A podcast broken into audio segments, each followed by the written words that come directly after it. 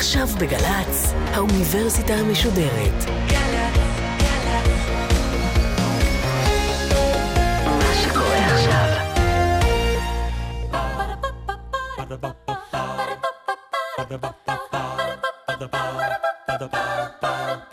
האוניברסיטה המשודרת בשיתוף מיזם וויז מציגה המדען העירום, מיטב החוקרים בישראל בשיחה עם בן שני, אחד על אחד, מול קהל. והפעם שיחה נוספת עם הפרופסור רונית סאצ'י פיינארו מאוניברסיטת תל אביב על מחלת הסרטן וננו-טכנולוגיה. עורכת ראשית, מאיה גאייר.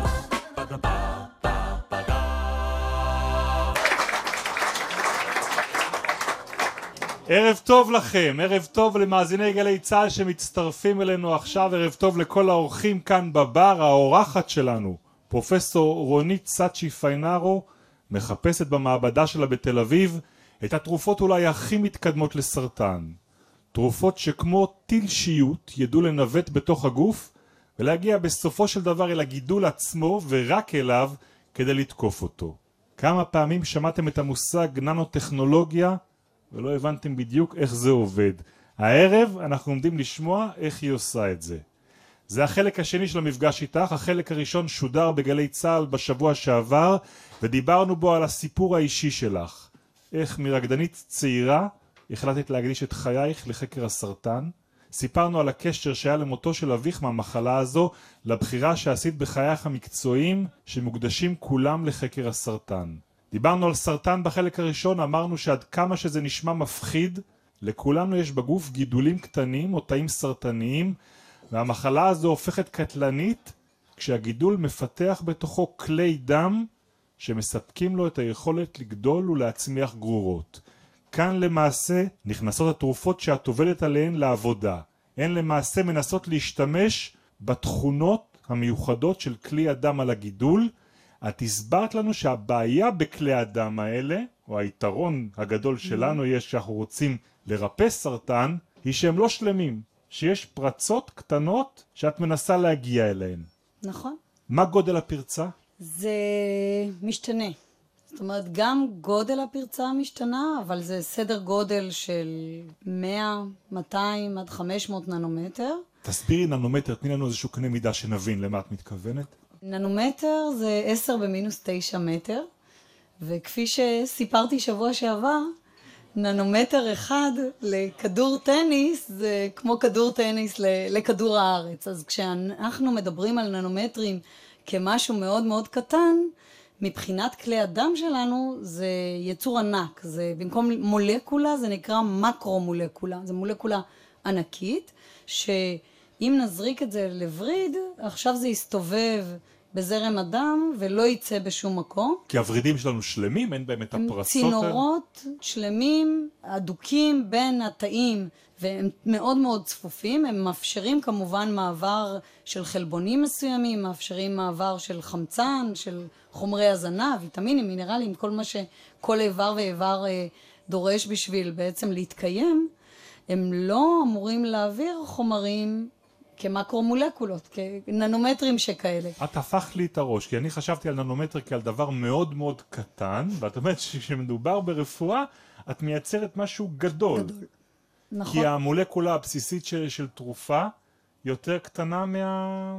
כן, מה? תרופה, תרופה כימית, הכימותרפיה הקונבנציונלית היא יותר קטנה מננומטר. זאת אומרת, זו תרופה ש...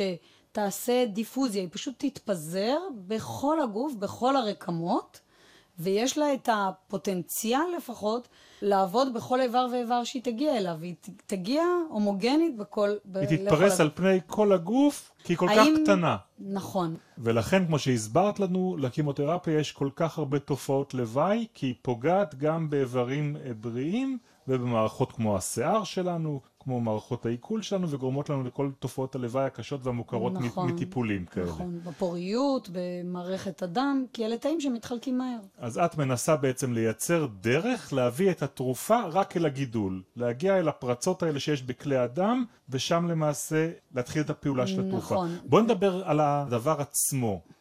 ממה, ממה הוא בנוי? הכלי הזה שאת משגרת בדרכו תרופות. מפולימר. אוקיי. פולימרים שאתם מכירים זה פלסטיק, זה הבקבוק מים שאני מחזיקה כאן, זה בעצם המון המון דברים שאנחנו נוגעים בהם ביום יום, אבל ברמה הכימית זה שרשרת של חרוזים, של אותן יחידות שחוזרות על עצמם שוב ושוב, והיחידות הללו זה חומצות אמיניות, חומצות אמינו שיש לנו בגוף אה, או באופן טבעי, או שאנחנו יוצרים במעבדה באופן סינתטי. שאנחנו יכולים לעצב אותו בדרך שיראה כמו כדור ננומטרי כזה של 100, שהקוטר שלו הוא 100 ננומטר, או בצורה של שרשרת, כמו איזה ספגטי כזה, שבעצם יאפשר לו הרבה יותר טוב לצאת מכלי אדם אחרים, ואז להגיע לכל מיני מקומות בתוך הרקמה הסרטנית. מה, אתם בונים לו ממש מאפיינים כמו משוטים, או משהו שמאפשר כן, זרימה ותנועה? ההכוונה הפסיבית הזאת שמתבססת רק מכנית, פיזיקלית על החורים, זה רק חלק מהסיפור. זאת אומרת, זה האפשרות אחת שלנו להגיע לטיל מכוון, אבל זה לא מספיק בהרבה מקרים. אנחנו בעצם בניסיון שלנו לאפיין גידולים סרטניים על ידי אותו ריצוף של, ה, של הגנום, של הגנים שמאפיינים את הגידול לעומת הרקמה הנורמלית שבה הוא יושב, או ריצוף של כל ה... חלבונים, proteomics, כל התחום של פרוטאומיקה, בא מלשון protein, מחלבון, אנחנו מזהים משהו שנמצא שם ביתר, אותו סמן, שאותן תרופות ביולוגיות שדיברנו עליהן קודם, אותם נוגדנים לדוגמה יודעים לזהות, אני עכשיו יכולה לקחת נוגדן ולחבר אותו לפולימר שלי, לאותו חלקיק. ועכשיו מעבר להכוונה הפסיבית שיצא פשוט מחורים בכלי דם, עכשיו הוא יכול גם לבוא ולהתביית על אותו סמן שיש רק על תאי הסרטן אחרי שהוא יצא מכלי הדם, להתיישב שם, להיכנס לתוך התא, ובעצם להחדיר לשם כל מיני חומרים, מכימותרפיה לכל מיני חומרים ביולוגיים שבאים להשתיק כל מיני גנים שמאפיינים את אותו תא. אז זהו, זאת אומרת, החלק הראשון זה להנדס את כלי הרכב שיוביל למעשה את התרופה אל הגידול, ופה את אומרת, אני מנצלת את הפרצות בכלי הדם, ככה אני מגיע, את זה אני חושב הבנו. החלק השני הוא בעצם לקחת את הגידול עצמו ולהבין... לאפיין אותו. איך הוא פועל, mm-hmm. למעשה מה שאת אומרת לרצף אותו גנטית, להבין מה המבנה הגנטי שלו, כדי להבין בעצם מה התרופה שאני מסיעה אליו. נכון. אם אני רוצה, מעבר לתרופה כימותרפית, שפשוט תהרוג את כל מה שמתחלק מהר, או לשלב אפילו כמה כימותרפיות, זה מאפשר לי כן לשים איזשהו קוקטייל של תרופות, שהיום במילא משתמשים באונקולוגיה אה, במספר תרופות. אנחנו כבר יודעים שלא נשתמש רק בתרופה אחת שיש לה מנגנון אחד, אלא ניקח שילוב של תרופות שיש להם מנגנון פעולה שונה, שיש להם פרופיל רעילות שונה, בשביל שלא לא יהיה לנו רעילות מאוד uh, קשה, וגם פרופיל של עמידות. שכל אחת מהתרופות באיזשהו שלב התא הסרטני הופך להיות עמיד. גם אם בהתחלה הוא הגיב מאוד טוב לתרופה שהוא עבדה כנגדו, פתאום אחרי חודש, חודשיים, חצי שנה, זה מפסיק לעבוד. זה כמו שאנחנו יודעים על אנטיביוטיקה ועל חיידקים שעמידים כן, על אנטיביוטיקה? מאוד דומה, רק שהגידול הסרטני במסגרת הדינמיות שלו והשינויים והמוטציות החדשות, חלק מהמוטציות יכולות להיות, אני היום, אני כתא סרטני, מתחכם, אני אצור עכשיו איזושהי משאבה על הקרום שלי, על הממברנה, הקרום שמצפה אותי, וכל אחד, אתה בוא תנסה להביא לי חומר שירעיל אותי, ציאניד לצורך העניין, אני אוציא אותו החוצה דרך המשאבה הזאת. זאת אומרת, מייצר, המשאבה זה חלבון. זה חלבון שאתה עכשיו מתחיל לייצר בעודף, החלבון הזה נמצא שם בשביל להעיף מהתא כל מיני חומרים שהוא לא רוצה. במקרה הזה זה התרופות הכימותרפיות שהוא כבר, הוא הבין, הוא כבר למד, בעצם חינכנו אותו שהוא יכיר עכשיו את הכימותרפיות, ואז הוא יגיד, אני כבר לא רוצה את זה בתוך התא שלי, כי אני יודע שזה לא טוב לי. ואז הוא מתחיל לפתח את המשאבות שיעיפו את זה החוצה. רגע, פה אני מתחיל להסתבך. כן, אני הבנתי את המנגנון שהסברת לי. הבנתי פולימר מספיק גדול כדי לא לצאת דרך כל כלי דם, אבל מספיק קטן כדי לצאת דרך הפרצות על הגידול הסרטני. Mm-hmm. אבל הוא כבר יצא ליד הפרצה. איך הוא יודע להישאר באזור הזה? איך הוא יודע להידבק דווקא על הגידול ולא על השד? אז קודם כל הוא יצא והוא נשאר עכשיו ברקמה, והסיבה שהוא נשאר שם זה כי בדיוק אותו מאפיין של הגידול שיוצר לעצמו כלי דם שהם לא תקינים, הוא גם לא מצליח לייצר כלי לימפה. כלי לימפה זה אותם כלי דם, שבעצם אחראים על פינוי הזבל מהרקמה. מה שהרקמה לא רוצה, היא מפנה דרך הפינוי הלימפטי, כלי הלימפה. דרך הטכנולוגיה הזאת, הננומטרית, אמרת אפשר להוביל תרופות, אפשר להוביל עוד דברים אל הגידול? אפשר להוביל נוגדנים, אפשר, זאת אומרת, את אותה אימונותרפיה שדיברנו עליה קודם, אפשר ליישם גם על ננוטכנולוגיה. אנחנו יכולים לחבר את אותם נוגדנים לננו-חלקיקים. אנחנו יכולים לחבר אה, רצפים של RNA משתיק, שבעצם באים ומשתיקים את אותו חלבון שלא לא יתורגם, ה-RNA לא יתורגם לחלבון, שבעצם מעודד את תאי הסרטן להיות בעצם אלמותיים. אז עכשיו אם אנחנו משתיקים, לא יהיה לי את החלבון הזה, ואתה, הוא לא יהיה אלמותי יותר. עכשיו הוא ימות, כי הוא לא יצליח להתמודד עם כל הלחצים, כל ההעקה שיש לו שם. ואת יודעת גם כן בדרך הזאת לצבוע את הגידול ככה שיהיה אפשר לזהות אותו בבדיקות דימות כלשהן? כן, זה כבר אה, מחקר ששוב משתמש באותם אה, כלים ננו-טכנולוגיים, שיצרנו חיישנים שבעצם יהיו חשוכים כל הדרך, כל הזמן שאותם ננו חלקיקים מסתובבים בזרם הדם. אנחנו, אחד המאפיינים של הפולימרים זה שהם uh, מתחת לרדאר, הם אינרטים לחלוטין, אף אחד לא, אף תא של מערכת החיסון לא יודע לתפוס אותם, הם מסתובבים, הם בעצם יכולים עכשיו uh, להגיע לאזור הגידול בדיוק כפי שתיארנו, אבל אז יקרה משהו בגידול, יהיה איזשהו חלבון, או יהיו איזה שהם תנאים, חומציות לדוגמה, גידולים סרטניים הם מאוד חומציים, להבדיל מהרקמה שהם נמצאים בה, ועכשיו זה יפעיל את אותו מתג, את אותו חיישן על פני הננו חלקיק, והוא יזהר, הוא יזהר באור אינפרה אדום אה, קרוב, שזה משהו שאנחנו יכולים לראות בצורה לא פולשנית, זה בעצם משהו שקרינה של אור זוהר, שהוא לא רעיל, ואנחנו יכולים לראות ובעצם להשתמש בזה לגילוי של גידולים בלי שנדע איפה הם. זאת אומרת שבאיזשהו מקום זה קצת כמו שנסתכל על הפניצילין היום, על האנטיביוטיקה. אנחנו לא צריכים היום לדעת איפה יש לנו את הזיהום. זאת אומרת שמספיק שנדע על ידי אה, משטח גרון או על ידי אה, בדיקת דם או שתן שיש איפשהו חיידק כלשהו, ועכשיו ניתן אנטיביוטיקה והיא תדע כבר למצוא את, ה, את אותו חיידק. אז פה אנחנו נותנים את הננו חלקיק הזה שיסתובב, ורק כשהוא יצא דרך אותם כלי דם חריריים, ויפגוש שם את אותו גורם שיכול להדליק אותו, נראה את האור הזה שפתאום ידלק ויסמן לנו, מצאתי גידול.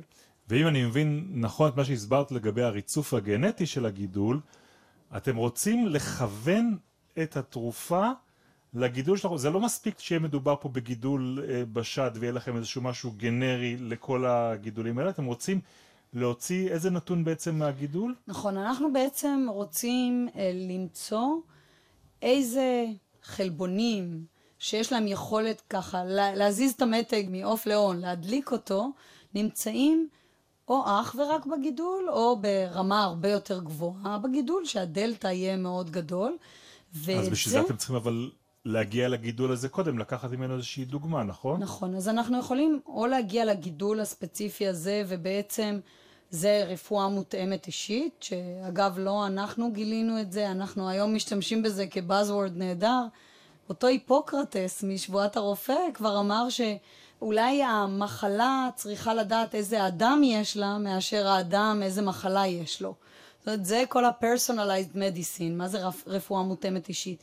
אנחנו מנסים למצוא מחנה משותף, לפחות לאותו סוג סרטן, מיצוע בסטטיסטיקה, בגלל זה יש הרבה מתמטיקאים שאנחנו עובדים איתם והרבה אנשי מחשבים שבונים אלגוריתמים ומנסים למצוא לנו בעקבות אה, כל עולם הביג דאטה חזק מאוד ברפואה, כי אנחנו מנסים לראות מה המשותף בין ביופסיות שונות של גידולים מאותו סוג לפחות, אנחנו לא מתיימרים להגיד על כל סוגי הסרטן בו נמצא חותמת שמאפיינת, אבל לפחות אם נוכל לדעת, לדוגמה בגידולי מוח, בגליובלסטומה, זה גידול מוח מאוד מאוד אגרסיבי, בדרך כלל עם כל הטיפולים הקיימים היום, חיים איתו כ-14 חודש בממוצע, כל זה ממוצעים, ואפשר היום אפילו לחפש בבנקים של מידע, של הריצוף גנום שונה, של לראות, לדוגמה בחולים כאלה, מהחולים, שזה 97% מהחולים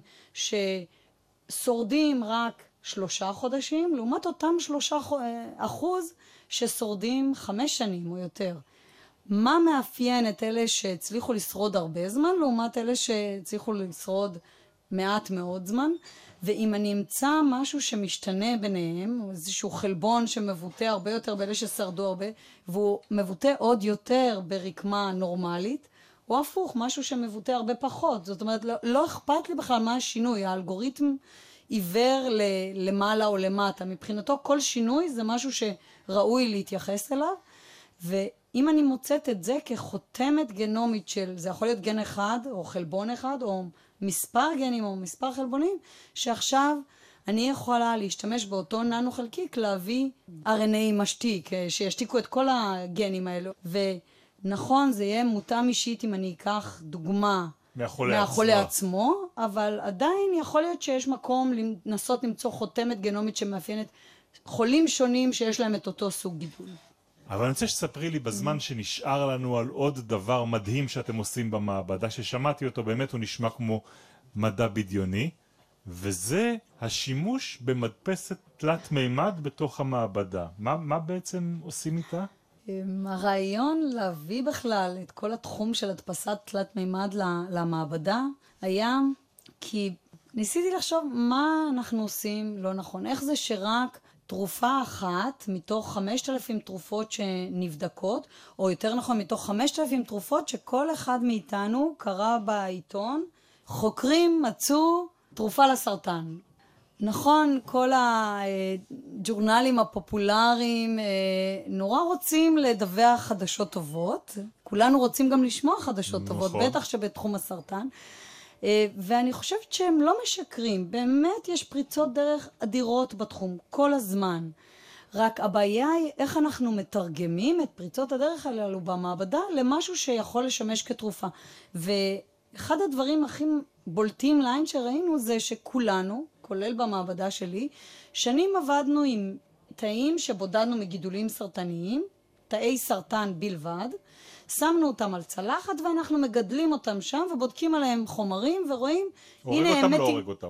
אוקיי, מה הבעיה ו- בזה? שגידולים הם בעצם איברים. הם גייסו כלי דם שדיברנו עליהם, הם מגייסים את מערכת החיסון. נכון שבהתחלה מערכת החיסון זה אויב שבא לתקוף ולנסות למגר את הגידול הרדום הקטן, אבל בהמשך הדרך זה חרב פיפיות. בעצם בהמשך הדרך הם הופכים להיות משת"פים. הם משתפים פעולה עם הגידול ודלקת להפך, היא עוזרת לגידול להתקדם ואפילו להפוך לגרורתי. אז זה מערכת החיסון, כלי הדם דיברנו, אבל גם רקמת החיבור. זאת אומרת שתאי הסרטן יודעים לגייס את כל המיקרו-סביבה שלהם, שיבואו ועכשיו יעזרו להם להתקדם, לגדול ולשלוח גרורות.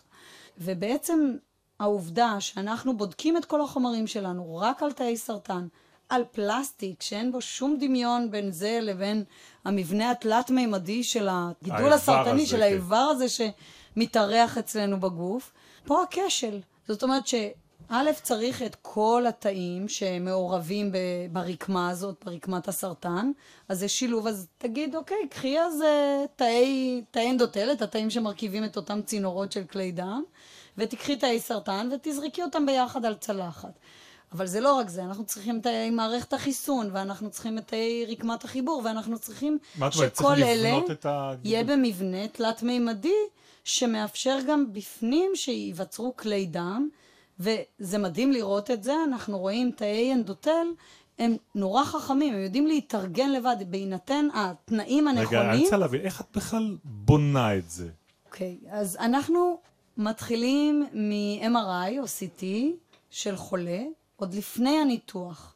זאת אומרת שיש לנו קשר עם המנתחים ששולחים לנו את uh, תמונות הדימות, את אותו, אותו פייל שאנחנו יודעים לתרגם. איך נראה הגידול כשהוא בתוך המוח? איך הוא נראה. עכשיו יודעים לתרגם את זה לתוכנה, לפייל שמדפסת תלת מימד יודעת לקרוא את זה, זה לא אנחנו המצאנו, זה ידוע איך לעשות את זה, יש uh, תוכנות שממירות את זה. ועכשיו, ביום הניתוח, אנחנו יכולים לקחת את חלק מהגידול, והרעיון הוא עכשיו לקחת, לפרק אותו לכל התאים שנמצאים שם, כולל המטריקס, אותו ג'ל שיש שם, שמצפה את כל התאים, ועם כל החלבונים ותאי מערכת החיסון ותאים שמרכיבים את כלי דם, ועכשיו לשים את זה למעשה בראש דיו של המדפסת, וזה יוצא לפי התוכנית ש, שאמרנו איך, איך אותו גידול נראה באדם, ועכשיו אני מדפיסה את זה למבנה תלת-מימדי. אבל הוא גם כן מתנהג, זאת אומרת, התאים שהרכיבו בגידול את החלק של הגידול, והתאים שהרכיבו את כלי הדם שעוטף אותו, מתמיינים למקומות שלהם ב... מתמיינים זה מילה אחרת, זה מתאי גזע למה כן. הם מתמיינים. במקרה הזה הם יודעים להתארגן בצורה עצמאית. אם אנחנו נותנים להם חומרים, את אותם חלבונים, לדוגמה לתאי אנדוטל, שהתארגנו בצורת צינורות, אם נשים אותם שם בתוך הג'ל הזה, הם ידעו להתארגן באופן עצמאי בצורת צינורות. אנחנו פשוט צריכים להכתיב להם, לתת להם את החלבונים האלה שאומרים להם תיצרו צינורות, וליצור להם את הצינורות כפי שהיו בתמונת הדימות של אותו חולה. וללכת ולבנות את הצינור הם יודעים... אה, את זה הם יודעים כבר לעשות לבד. עכשיו זה מחקר בתחילת דרכו, יהיה עוד הרבה כשלים בדרך, אבל מכל כישלון בדרך אנחנו לומדים ומשפרים את המערכת. אבל מה שאני לא מבין, הרי המנתח הוציא את הגידול במלואו. את יכולה לקחת אותו אם כל כך את רוצה, ולהתחיל לטפל בו במעבדה שלך כמו שהוא שלף אותו מבפנים. אבל איך הוא יחיה? אנחנו צריכים להזרים בו דם, אנחנו צריכים להביא לו את כל הדברים שהוא צריך, וברוב המקרים, מה שיקרה אם שמים אותו על צלחת, זה שרק תאי הסרטן ישרדו, כל השאר ימותו. ועכשיו, מה שזה גם מאפשר לי זה להדפיס אותו מאה פעם, ולבדוק עליו חומרים שונים, ולחזור על כל המודלים האלה, לבדוק כימותרפיות שונות, או אם נמצא, אה, נאפיין אותו על ידי ריצוף, כי אפשר מחלק מהתאים לקחת ולרצף אותם, לריצוף גנטי, לראות מה מאפיין אותם, ואז ישר לנסות על המודל ולא על הבן אדם. חומר שאנחנו לא יודעים איך זה ישפיע עליו. זאת אומרת, את בנית את הגידול במעבדה שלך אחרי שניקו אותו מגופו של האדם, וכשיש לך את הגידול הזה שהוא איבר חי אצלך במעבדה, את מנסה עליו כל פעם תרופה חדשה, ואם זה לא עובד, את מדפיסה משהו חדש. עוד אחד. זה הרעיון, הדרך עוד ארוכה. אוקיי. כן. לא, נשמע לי כרעיון נפלא, נשמע לי נורא יקר.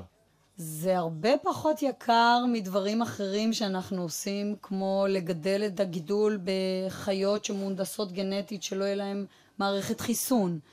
והיום יש גם חברות שמייצרות כאלה מודלים בעכברים, שלוקחים חתיכה מהגידול, משתילים בעכבר, ועכשיו מעבירים את זה מעכבר לעכבר.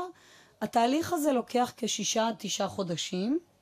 שזה זמן נורא נורא ארוך בשביל לתת תשובה, ולייצר את, הגידול, את הגידול ולייצר מספיק עכברים מהונדסים גנטית שלא ידחו גם את ה... לא ידחו את הגידול, מה שאומר שגם אין להם מערכת חיסון תקינה, אז כל האימונותרפיות בכלל אי אפשר לבדוק עליהן. וכשאנחנו חוזרים לחולה אחרי תשעה חודשים, בוודאי אם זה לא חולה עם גידול שהוא טריוויאלי ואנחנו יודעים בדיוק מה לטפל בו, ברוב המקרים זה מאוחר מדי. זה או מאוחר מדי כי החולה כבר איננו איתנו, או כי הגידול הוא כל כך אגרסיבי ועבר כל כך הרבה שינויים בזמן הזה, שכבר התשובה שאני נותנת היא לא רלוונטית לאותו גידול. אבל את רואה בעתיד מצב כזה שליד מחלקה אונקולוגית יושבת מעבדה ובונה... מדפסת. לק... כן? ליד כל מיטת חולה.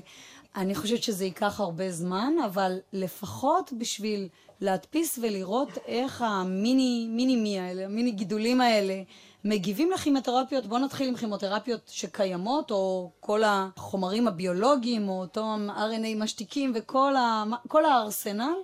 לפחות את זה אולי אנחנו יכולים לבדוק ולראות איזה תרופה הם הגיבו יותר טוב מהתרופות הקיימות.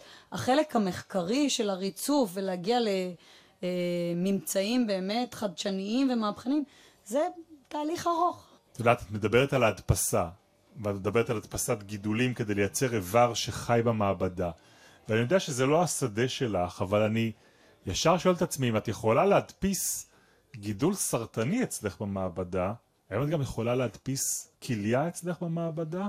יכולה להדפיס איבר אחר שאדם מחכה לתרומה שלו וכל כך uh, מתקשה למצוא אותו? דיברנו על הדרך הארוכה, פה היא עוד יותר רחוקה. אה, למה בעצם? כי זה דורש עוד שלב, זה דורש ממני בעצם לקחת אחריות על זה שמה שהדפסתי ועכשיו חי, יחזור לבן אדם ולא יגרום לנזק. אני מייצרת גידולים סרטניים, אנחנו יודעים שהם גורמים לנזק, אז אנחנו לא ננסה להחזיר אותם פנימה, אנחנו רוצים ללמוד מהם ולנסות עליהם חומרים. המונח הזה להילחם בסרטן, הדימוי הזה של מלחמה בגידולים, הוא דימוי שאת מאמצת אותו? בהחלט. בעיקר כי המלחמה, אני חושבת שכשאנחנו מדברים על מלחמה, זה, יש במילה עצמה את ההבנה שאנחנו צריכים לתקוף מכל מיני כיוונים. בשום מלחמה לא נוכל לבוא רק עם הרגלי, רק עם הצי הימי, רק עם המטוסים או רק עם הטילים. נצטרך לחשוב איך עושים את זה ואיך עושים את זה בצורה המדויקת ביותר, איך לא להרוס, ואני לא אכנס לפוליטיקה כאן, אבל איך לא להרוס את הסביבה. לפגוע, כן, נזקים ה... בבלתי מעורבים, מה שנקרא. כן. בדיוק, כן. איך לנסות למקד את זה באמת רק לגורם הבעייתי ולא לסביבה. ובשביל זה אנחנו צריכים להילחם בכל דרך אפשרית מנקודות שונות. והנקודות השונות אצלי במעבדה זה בעצם אותם חוקרים נפלאים, מדענים שבאים מתחומים שונים. אז כשמגיע למעבדה מישהו ממדעי המחשב, שמביא משהו קצת אחר ממה שהביולוג חושב, או כימאי שמביא משהו, את החלק שלו, את הארסנל שלו, או רופא או כירורג שאומר, רגע, אתם בכלל לא בכיוון, כי זה מה שקורה לחולים שלי וזה לא יעזור, או תופעות הלוואי האלה הן באמת איומות, אל תתעלמו מהם, בואו נעבוד על זה.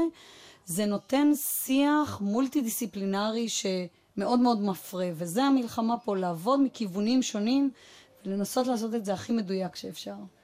לקראת סיום אנחנו נוהגים לעשות סבב מהיר של אה, שאלות, אוקיי? התשובות האלה צריכות להיות יחסית קצרצרות, אוקיי?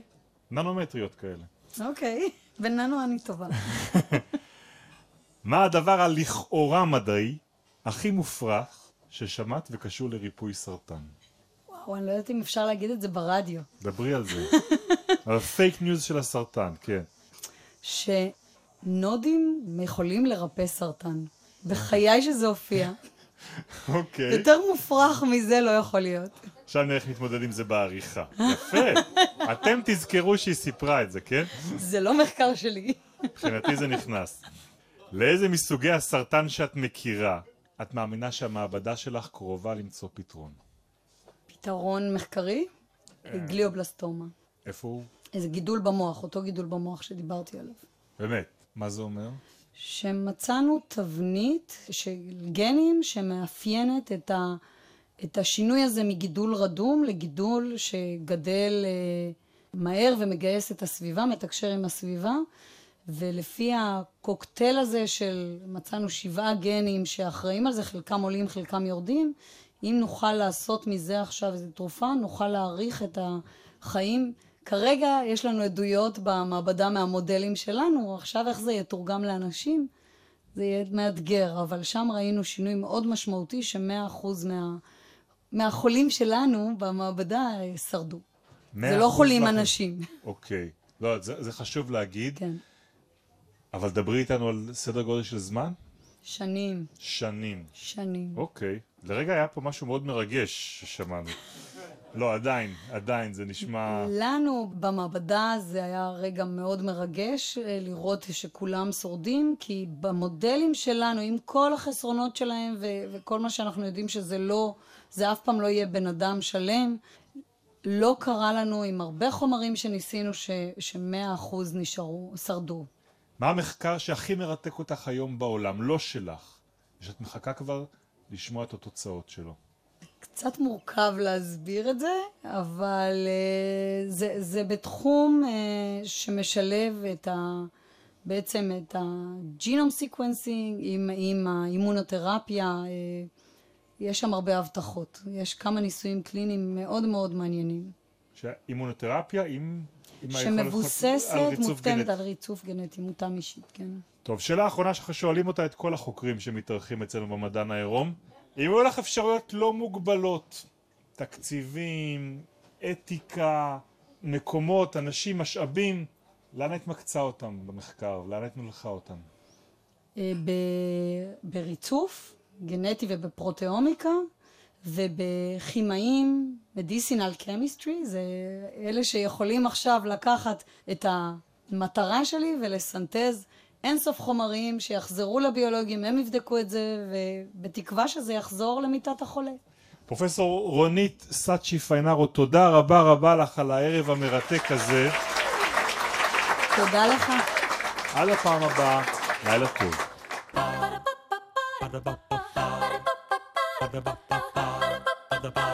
ba da ba ba האוניברסיטה המשודרת, המדען העירום. בן שני שוחח עם הפרופסור רונית סאצ'י פיינארו מאוניברסיטת תל אביב על מחלת הסרטן וננו-טכנולוגיה. עורכת ראשית, מאיה גאייר. עורכות ומפיקות, אביגיל קוש ותום נשר. ביצוע טכני, אילן גביש ודניאל שבתאי. מנהלת תוכן, מאיה להט קרמן. האוניברסיטה המשודרת, בכל זמן שתרצו באתר וביישומון של גל"צ וגם בדף הפייסבוק של האוניברסיטה המשודרת. Ba-da-ba.